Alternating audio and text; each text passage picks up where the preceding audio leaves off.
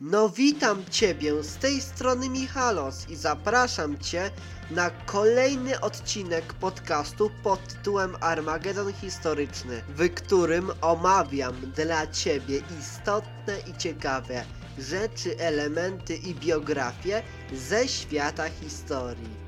Zapraszam i życzę miłego oglądania.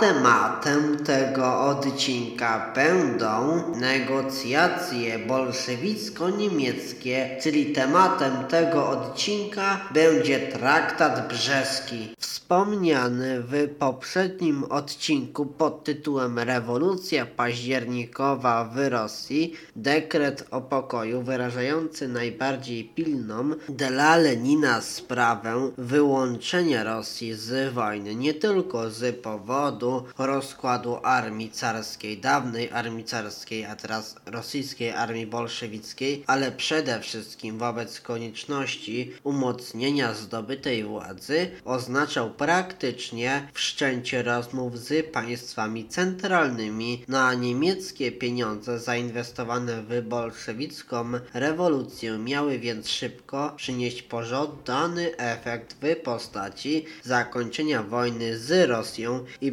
przerzucenia wszystkich sił przeciwko Francji. Na dnia 5 grudnia 1917 roku ogłoszono zawieszenie broni, a po dwóch tygodniach, czyli 22 grudnia przystąpiono w Brześciu nad Bugiem do rokowań pokojowych, a delegacja bolszewicka pod przewodnictwem Joffego, a następnie samego Trockiego prowadziła rozmowy żądając pokoju bez aneksji kontrybucji na strona niemiecka, akceptując generalnie tę zasadę, stanęła na stanowisku, że pojęcie aneksji nie ma zastosowania w stosunku do Polski, Litwy i Kurlandii, gdzie ludność opowiada się za oderwaniem od Rosji, a przez czas wojny musi pozostawać pod kuratorą niemiecką. No, bolszewicy nie zamierzali ustąpić i dobrowolnie zrezygnować z ziem, na które mieli nadzieję rozciągnąć swoje panowanie na w styczniu 1918 roku rokowania zostały zerwane przez bolszewików pod hasłem ani pokój, ani wojna. W odpowiedzi Niemcy rozpoczęły gwałtowną ofensywę i nie napotykając na większy opór dotarły niemal pod Piotrogród na północy i Mochylew nad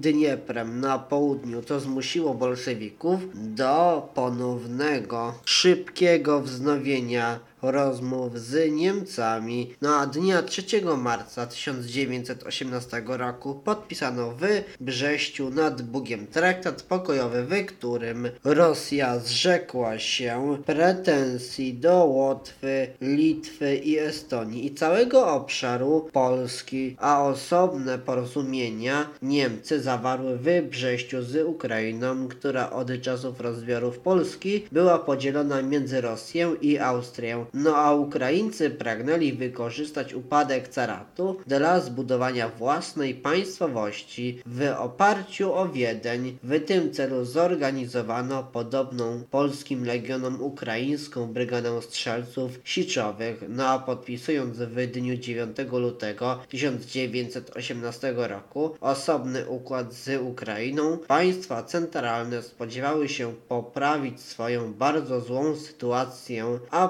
aprowizacyjną.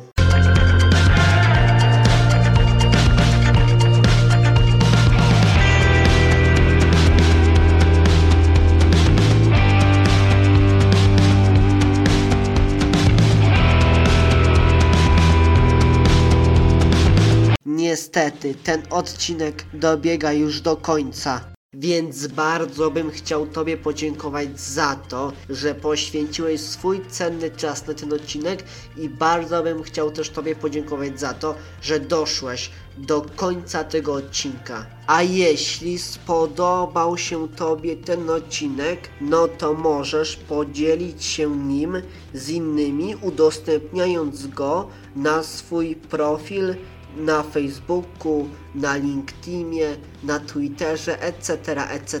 Po prostu dziel się tym odcinkiem, gdzie się da. Udostępniaj ten odcinek, gdzie się da. Nawet udostępniaj go na Messengerze, wysyłając go swoim znajomym. No dobrze, ja się z Tobą żegnam i życzę Tobie miłego poranka, miłego dnia, miłego wieczora czy miłej nocy. Zależy kiedy oglądacie lub słuchacie ten odcinek. No to cześć. Widzimy się lub słyszymy w następnym odcinku.